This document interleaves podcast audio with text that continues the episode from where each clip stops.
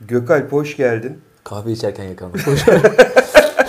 Hoş, bulduk abi. Ağlamak istiyorum şu anda. Gülelim diye yapıyoruz bu yayınları. Ağlamayalım abi. Gel bu sefer hemen rakamlarla başlayalım. Tamam. Geçen hafta neydi? Bugün ne oldu? Ne dedin? Ne oldu? Abi şimdi ana hareket orada Bitcoin'de. Kripto paraları süren Bitcoin oldu. 11.500'ü galiba geçen hafta biz konuştuğumuzda. Şimdi 12.900'lerde falan yani %12'lik bir getiri var dolar bazlı. TL bazlı bir tık daha fazla tabii bu. Direkt şu rakamı söyledin ya be abi. Oluyor abi bazen. 12 bin doların üstü 13 bin doları zorlar. Yarın bile olabilir dedin ya. Rüzgar gidiyor yani. Hani rüzgar hani kripto paraların yükselmesine işte devletler bir şey yapıyor. Konuşacağız. Hükümetler yapıyor. Regülatörler yapıyor. Merkez bankaları bir şey yapıyor. E, küresel oyuncular geliyor. Zaten yükselişin altını bunlarla dolduruyorduk. Bir taraftan da flow'a bakıyorduk. Yani Bitcoin yatırımcıları, büyük yatırımcıları nasıl davranıyor'ya bakıyorduk. Bakıyorduk ki borsalara gelip satmıyor bu adamlar. Bir var rasyoneli var demek ki bunun mantığı var. E işte seçimler yaklaşıyor. Amerikan seçimleri çok dalgalı. Herkes önce o Blue Wave gelecek Biden tık tık şak şak şak dolar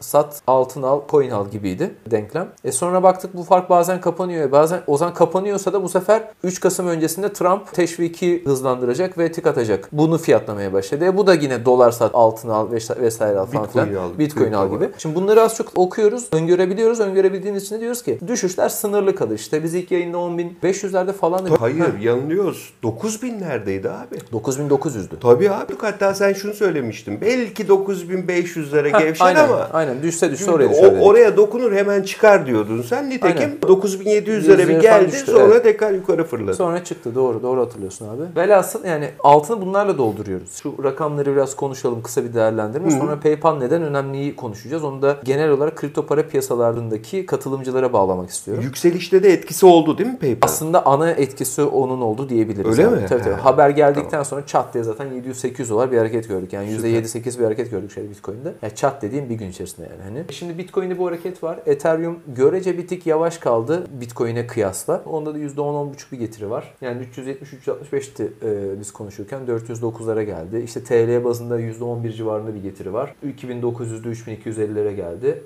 Link'i çok konuşuyoruz. Ether gibi, Ether-like bir ürün birincisi. İkincisi de e, altına bir sürü yazılmış şey var. Anlaşmalar var, işte kullananlar falan falan filan. Rasyonu anlattık çok kez. 10.65'lerdeydi geçen hafta biz konuşurken. 65-70. 12.30'lara kadar bir yükseldi. En yüksek getiri onda var zaten. Dolar bazında %15.6.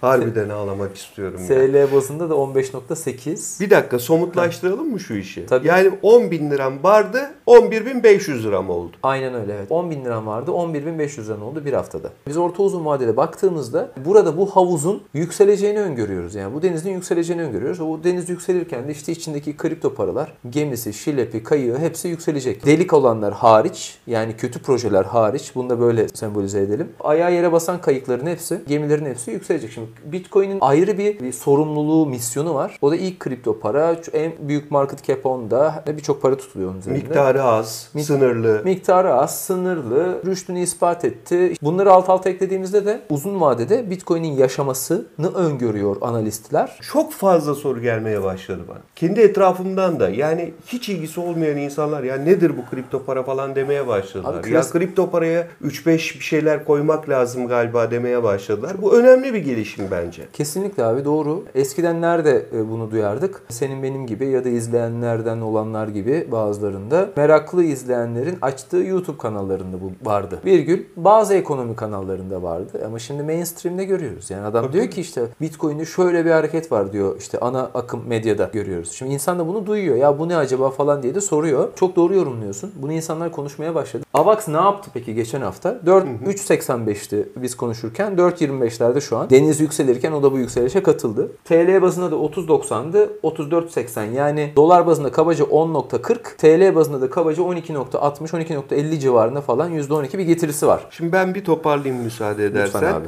Bitcoin geçen hafta %12.5 kazandırdı. Bitcoin Türk lirası bazında %12.8 kazandırdı. Ethereum %10.5 kazandırdı dolar bazında, %11.3 kazandırdı Türk lirası bazında. Link %15.6 haftanın yıldız diyebiliriz Link için. Ki ısrarla Link'i söylüyordun sen. Link TL bazında %15.8 kazandırdı. Avax'ta %10.40 dolar bazında, %12.6 Türk lirası bazında kazandırdı. %10'un altında bir kazanç görmüyorum ben burada. Evet. Ha, şu olabilir. Önümüzdeki hafta bir dalgalanma düşüşü olabilir ama ısrarla söylediğimiz bir şey var. Bakın buraya dikkatinizi özellikle çekmek istiyorum. Bu dalgalanmalara rağmen uzun vadede bu rakamların çok daha üstünü görme ihtimalimiz yüksek konusunu konuşuyoruz aslında biz. Önümüzdeki haftada %5 düşebilir. Biz bu haftanın verisini niye verdik? Olağanüstü bir getiri sağladı. Onun için bunu konuşalım diye söylüyoruz. Ama bu şu demek değil arkadaşlar. Aldım bu hafta alayım, satayım, bir daha hafta dipten alayım, satayım falan bunlara girmeyin. Bence doğru yaklaşımlar değil. Ben orta ve uzun vadede bu işin geleceğine inanıyorum. Abi bizim inanmamızın ötesinde biz inanıyoruz. Güzel, hoş. PayPal inanıyor. PayPal kim? PayPal Elon Musk denen bir tane futurist beyefendi tarafından kurulmuş. Dünyanın en başarılı şirketlerinden bir tanesi. Şu an 346 milyon tekil kullanıcısı var. Birçok para birimini destekliyor. Eurosu, Avustralya doları, dolar, sterlin vesaire tümünü destekliyor. Geçen çeyrekte Kasım'ın başında yine 3. çeyrek finansallarını açıklayacaklar. 15 milyar dolar kar ettiler net kar. Dünyanın en büyüklerinden bir tanesi. En büyüğü değil en büyüklerinden bir tanesi Alipay ile birlikte. PayPal önemli. Toplam geçen çeyrekteki mesela hacmi abi bilgilerini tekrar güncelledim. Ben de kendim güncelledim. Geçen çeyrekte 220 milyar dolarlık bir Türkiye'nin gayri safi 800 milyar dolarlık bir ülke yazıyorum ya biz. 220 milyar dolarlık PayPal'ın toplam hacmi var. Bitcoin'in de kabaca zaten market cap'i oralarda 200 220 180 milyar yani fiyat değişir o. PayPal geçen hafta kripto paraları da destekleyeceğini ve platforma ekleyeceğini duyurdu. Bunu şöyle okumak lazım. PayPal bunu eklerse ne yapacak? Londra'dan Togo'daki beyefendiye kripto para ile bir ödeme yapabilecek ya da tam tersi. Bunun iki tane sonucu var. Bir tanesi kripto parayla ödeme yapabilmen için o kripto paraya sahip olman lazım. Dolayısıyla kripto para talebi artacak. Zaten şu yükseltme sebebi de bu. Daha fazla genele yayılmaya başlayacak kripto paralar. Daha fazla transfere konu olacak. Aslında finansal enstitüler yavaş yavaş işin içerisine giriyor. İşte payment sistemleri işin içerisine giriyor. En önemli haberlerinden bir tanesi bu. Bununla birlikte PayPal'ın Amerika'daki bir tane kripto para güvenliği şirketini alacağını duyurdu Bloomberg. Bu şirket ne? BitGo diye bir şirket. Bu şirket 2013 yılında kurulmuş. Birkaç kez fon almışlar. Bir 2014'te 14 milyon dolar bir fon raise etmişler. 2015'te güvenlik algoritmalarını değiştirmişler. 2018'de Amerika'da Güney Dakota Bankacılık Birimi tarafından en güvenilir saklama hizmeti veren kurumlar arasına girmiş. 2019'da da Goldman Sachs tarafından bir fon daha almış. Şimdi de PayPal tarafından satın alacağı konuşuluyor. Bu şu demek. Bir, insanların bunu genele yayılması artacak. Söyledik. Talep artacak. Okey. Finansal piyasalardaki şirket satın almaları birleşmelerini de gündeme getirecek. Çıktılarından bir tanesi de şu. Amerika'da bir borsa adını vermeyeyim. Bitcoin için demiş ki Bitcoin 500 bin dolar olacak demişler. Şimdi biz 3 haftadır 4 haftadır biraz daha hafif böyle bir geyik de yapıyoruz. Diyoruz ki 100 bin dolar işte Tim Draper 250 bin dolar dedi işte 1 milyon dolar uçuyordu falan. Hani bunlar diyor ki 500 bin dolar olacak. Rasyonelleri ne? Henüz Wall Street bu oyunda değil. Wall Street ne? Amerika'daki büyük fonlar, finansal enstitüler, bankalar ya da brokerlar, yatırım bankaları her neyse. Bunlar henüz oyunda değil. İzliyorlar. Goldman'ın kalkıp Bitcoin'e 15 milyon dolar yatırım yapması değil yani.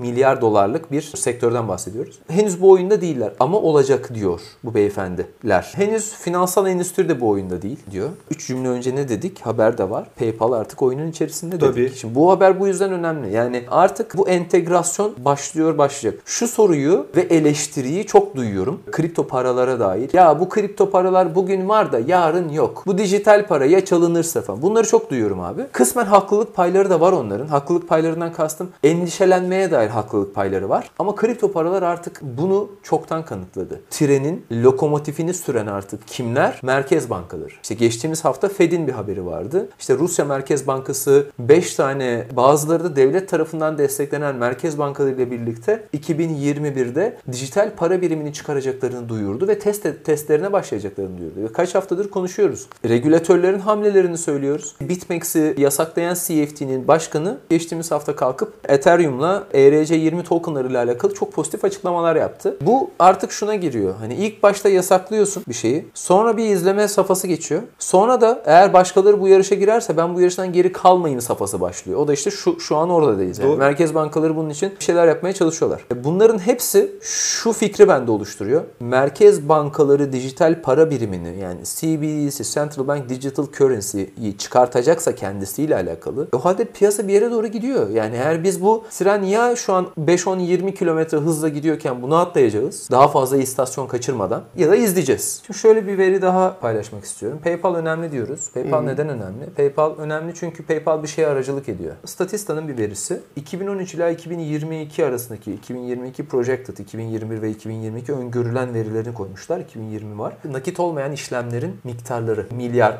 dolar bazında. 2013 yılında çok da eski değil. Bayağı bayağı kredi kartı falan kullanıyoruz. PayPal vardı. Tabii, PayPal bari bir sürü şey de vardı. Türkiye'de bile vardı. Türkiye'de bile vardı yani. Ee, 240 milyar dolarmış abi. 200, iki- 2013'teki rakam. Şu an 800 milyar civarında. Sadece Kuzey Amerika'da 185 milyar dolar. Emerging Asya'da Çin buna dahil 210 milyar dolara yakın. Şimdi bu şu demek. Buraya doğru gidiyor. 2020'nin ikinci çeyreğinde böyle finansal ve kar açıklamasının bir tane daha sebebi var PayPal'ın. Neden? Hepimiz evde oturduk internetten sipariş verdik. Tabii. Öyle değil mi? Bu şu demek abi. Bu dünya buraya kayıyor. Dünya daha da dijitalleşiyor. Bunun içerisinde de elbette PayPal gibi online ödeme sistemleri kullanımları artıyor. Alternatif ödeme yollarına olan talep de artıyor. O piyasalarda olan gelecek öngörülerimiz de bizim daha pozitif pekişiyor. PayPal'ın hamlesi bu açıdan önemli. Teşvikler kripto paralar için bir avantaj mı dezavantaj mı? Soru Avantaj. Bir. İkincisi seçim öncesi, seçimler ve seçim sonrasında kripto paralar nasıl etkilenecek? Şöyle teşvik konusu kesinlikle kripto paralar lehine daha fazla para. Bu insanlar bunda bir şey alacak. Kripto para almasalar bile piyasaya likit enjekte olacak. Sadece kripto paralara kayma ihtimali minnacık bir miktarının binde birinin kripto paralara kayma ihtimali kripto paralara olan talebi arttırır. Zaten finansal piyasa böyle yükseliyor. Dolayısıyla bu pozitif. Nasıl okuyordu bunu piyasa? Kardeşim Biden'la Trump arasında %10, %11'lik bir fark var. Blue Wave daha fazla teşvik, e, finansal piyasaları coşturma Biden gelirse eğer. Bunu pozitif olarak okuyordu. Altın al, dolar sat gibi bir denklem vardı. Bu denklem devam. Fark kapanıyor Çok Biden'la. kapanmamış ama ya. Ama hatırlarsın Hillary ve Trump seçiminde de benzerdi. Yani Hillary 3-5 puan öndeydi yanlış hatırlamıyorsam ben. Çizgiyi geçmeden gol demek istemiyorum. Bu anketlerin birçoğu online yapılıyor. Online kime ulaşır? Bilgisayarın başına geçip bunu doldurabilen insana ulaşır. Orta Amerika ya da Trump seçmeni pek öyle seçmen değil. Bunun örneklerini biliyoruz dünyada. Doğru doğru. Doğru. Dolayısıyla onlar hani bu anketler ne kadar doğru? Çok genel bir şey söylüyorum. Benim haddime değil de yani hani benim yaptığım kişisel çıkarım. Trump neden yükseliyor? Biden neden düşüyor? Trump güçlü bir karakter abi. Ve seçmenin bir noktasına dokunuyor beynindeki. Bunun örneklerini dünyadan biliyoruz. Dünya lideri diyorsun. Aslın lideri. Trump bir yere dokunuyor ve o dokunduğu yer bir şey bir, bir karşılığı var bunun ve orayı da biliyor. Ve işte politik zıtlığı ortaya çıkartıyor falan bir sürü şey var yani. Hani bunu tekrar ediyorum. Bunun yorumcusu ben değilim. Ama farkı kapanmasının sebeplerinden bir tanesi o olarak okuyorum. Ben çıktıya bakıyorum. Bunu ben bir finansçı olarak nasıl yorumlamalıyım? Eğer bu 3 Kasım'a kadar biraz daha kapanırsa ya da böyle belki bir tık daha açılırsa diyelim hani piyasalar bunu gene pozitif okuyacak. Açılırsa Biden lehine olarak okuyacak. Kapanırsa da 3 Kasım öncesinde bunun çünkü demokratlar sıkıştırmaya başladı artık. Cumhuriyetçiler bunu geçirsin diyorlar bir an önce. Her şekilde Bitcoin ve altın pozitif olarak okumak lazım. Birkaç tane senaryo çizelim. Teşvik seçim öncesi gelmezse ne olur? Bu ivmelenme azalarak devam eder. Neden azalarak? Çünkü seçim öncesindeki belirsizlik, anketler böyle biraz daha kapanırsa seçim önce- öncesindeki belirsizlik artar ve insanlar genelde öyle zamanlara ellerine pozisyon olmadan ya da azaltarak girmek isterler. Seçim sonrasında ne olur? Biden kazanırsa bir kısa bir oynaklık ardından hemen net yükseliş. Kısa bir oynaklıktan kastım seçim gecesi. Seçim gecesi çok pozisyonda olmakta fayda var. Ve sonrasında kripto paralar lehine bir hareket olur. Yükselir diyorsun. Yükselir. Evet. Trump kazandı abi. Ee, Trump kazanırsa bu oynaklık artar. Belki sürer de birkaç gün ama yine yükselir. Bunu neden söylüyorum? Teşvikle söylüyorum bunu. Ve seçim gecesine de kripto para, elinde kripto para pozisyon tutarak girmesini önermiyorum yatırımcıların. Bizde yok ama marjin hesaplarda trade ettiklerini biliyorum başka borsalarda. Ciddi canları sıkılabilir. Yani mide ağrıları falan geçirebilirler o gece. Pozisyonda olmamalarında fayda görüyorum. Bu oynaklık neden Trump'ta biraz daha fazla olabilir diyorum. Bir tane de anket ekledim buraya. Pew Research tarafından yapılmış bir anket bu. Diyor ki Trump tüm dünya liderlerin, asrın liderleri arasındaki en güven vermeyen lidermiş. %83 ile. Bunu Of. Amerika'da sormamışlar sadece. Avustralya, Belçika, Kanada, Danimarka, Fransa, Almanya, İtalya falan filan yani bayağı dünya genelinde yaptıkları bir anket bu. Güvenilmiyorsa istikrarsızlık olarak okuyor bunu insanlar. E, Dolayısıyla da e, seçimin hemen arkasındaki gün ya da onu izleyen hafta oynaklığın artacağı öngörüsü sadece kripto paralar için değil finansal piyasalar için de geçerli. Eğer kalkıp endeks şu bu falan filan trade ediyorsanız trade etmekten bahsediyorum. Aldım tutuyorum değil. Tabii, tabii. Trade ediyorsanız o haftaya dikkat etmekte fayda var. Oynaklık artar. O zamanlar içinde yazılmış sağlam opsiyon stratejileri vardır. Oralardan da para yapılacak da bu videonun konusu bu değil ama onların olduğunu ve geçmişte trade ettiğimizi yatırımcılara ufak bir not olarak düşmek istedim. Bir şey biliyoruz. Çok oynak olacak. Eğer Biden %15 farkla girmezse o geceye. Bu çok önemli bir uyarı bence. Hani bu dalgalanma olacak dikkatli olun diyoruz. Uzun vadede Bitcoin ve diğer kripto paralar hepsi değil bu arada arkadaşlar. Yani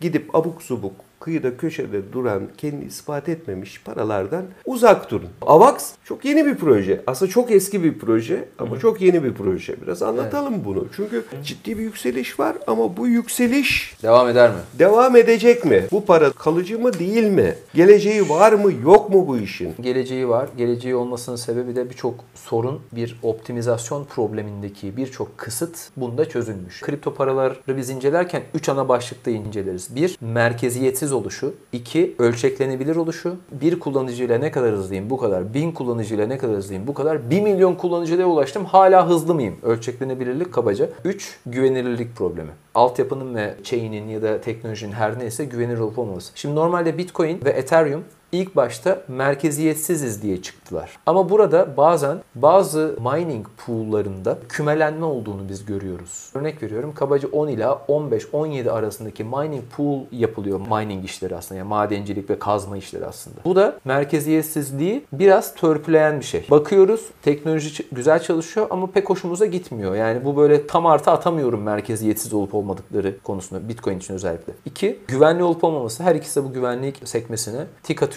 Ethereum'da, Bitcoin'de. Ölçeklenebilirlik konusunda da her ikisi de maalesef Avalanche'ın sunduğuyla karşılaştırdığımızda evet biraz daha gerideler. Onun vaat ettiğini vaat edemiyorlar. Yani Bitcoin saniyede 3 ila 7 transaction, 7 transaction yapabiliyor saniyede. İlk başta Bitcoin'e karşı çıkan argümanlardan bir tanesi buydu. Online bir ödemeden bahsediyorsunuz. Çok hızlı olduğunu söylüyorsunuz diyordu. Nuriel Rubini, Dr. Doom diyorlar ya kahin. Bitcoin'e karşı ve kripto paralara karşı çok net bir rezistans gösteriyor kendisi. Vitalik Buterin'e falan da bu konuşmayı ve savaşı veriyor bu arada. Yani çok zıt o. Bitcoin için yaptığı en büyük karşı argüman sunduğu çok hızlı diyorsunuz ama bu çok hızlı değil diyordu Rubini. Visa ile ben saniyede 4000 5000 transaction yapabiliyorum. Bitcoin'e 7 tane yapıyorum. 10 dakika 30 dakika bekliyorum diyor. Şimdi biz neyi hayal ediyoruz? Cep telefonumuzdaki okuttuğumuz QR kodla Migros'tan bilmem nereden Carrefour'dan alışveriş yapabilmeyi hayal edebiliyoruz. Ya da işte kahve almayı dokunmadan hayal ediyoruz.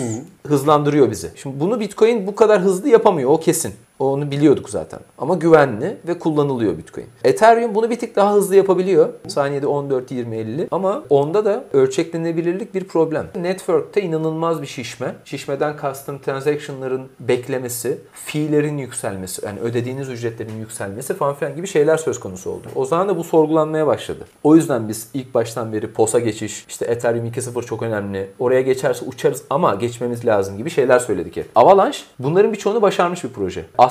Dinlediğinizde, okuduğunuzda aa gerçekten ya aslında gözümüzün önündeymiş dediğiniz yani biraz olasılık bilen, işin matematiğine kafa yormuş insanlar aa evet bu aslında gözümüzün önündeymiş diyebiliyor buna Avalanche. Ama bugüne kadar kimse elini kirletip de çok yapmamış. Yani Emin Bey'in geçmişi var bu konuda. 2002'lerden beri çalışıyor. Ve iki tane de bir konsensus, iki tane de e, mutabakat politikası aslında teorisi, algoritması ortaya koyuyorlar. Bunlardan bir tanesi Avalanche'ın kendisi. Avax da bir Avalanche'ın native doğal bir e, para birimi token'ı. Bir diğeri de Snowman diye bir şey. Biraz teknik anlatıyorum ama insanın aşina olmadığı şeyleri söylüyorum ama devamı gelecek. Projenin kendisinin güzelliği şu. Ethereum için diyoruz ya hani şu an geldi bir dar boğazda takıldı. Ama Avalanche diyor ki evet ben bunu becerdim. Eğer Ethereum projelerinden Avalanche zincirine taşımak isteyenler de varsa taşıyabilirler bunu diyor. Çünkü dilleri, kullan, kullandıkları yazılım dili aynı. Altyapımız uygun mu? Altyapımız uygun diyor buna dolayısıyla. Demem o ki şimdi ben bunlara bakıyorum. Elon Musk'ın bu PayPal'ın sahibinin öyle bir sözü var. Çözdüğünüz problem kadar ödüllendirilirsiniz ve ücretlendirilirsiniz diye. Çok doğru. E, Avalanche de bayağı bir problemi çözüyor aslında. Teknolojiler görüyoruz ki bir yere gidiyor. Katılımcılar da merkez bankaları da dahil olmak üzere artık geniş tabanlara yayılıyor. Aynen öyle. Bir de keşke dememek için ufak tefek riskler almak gerekiyor. 10 centken keşke alsaydık. 100 dolarken keşke Bitcoin. alsaydık. Evet. E, 1000 dolarken keşke alsaydık. E, 10 bin dolarken keşke alsaydık. Abi 100 bin dolar oldu keşke 10 bin dolarken alsaydık falan. Yani sürekli keşkelerle olmuyor. Yatırım işi böyle bir şey değil çünkü. Değil, evet. Belli bir noktada katılmak istiyorsanız katılacaksınız. Bu tren hareketlendi. İşin gerçeği bu. Bu Doğru. kadar basit abi. Doğru.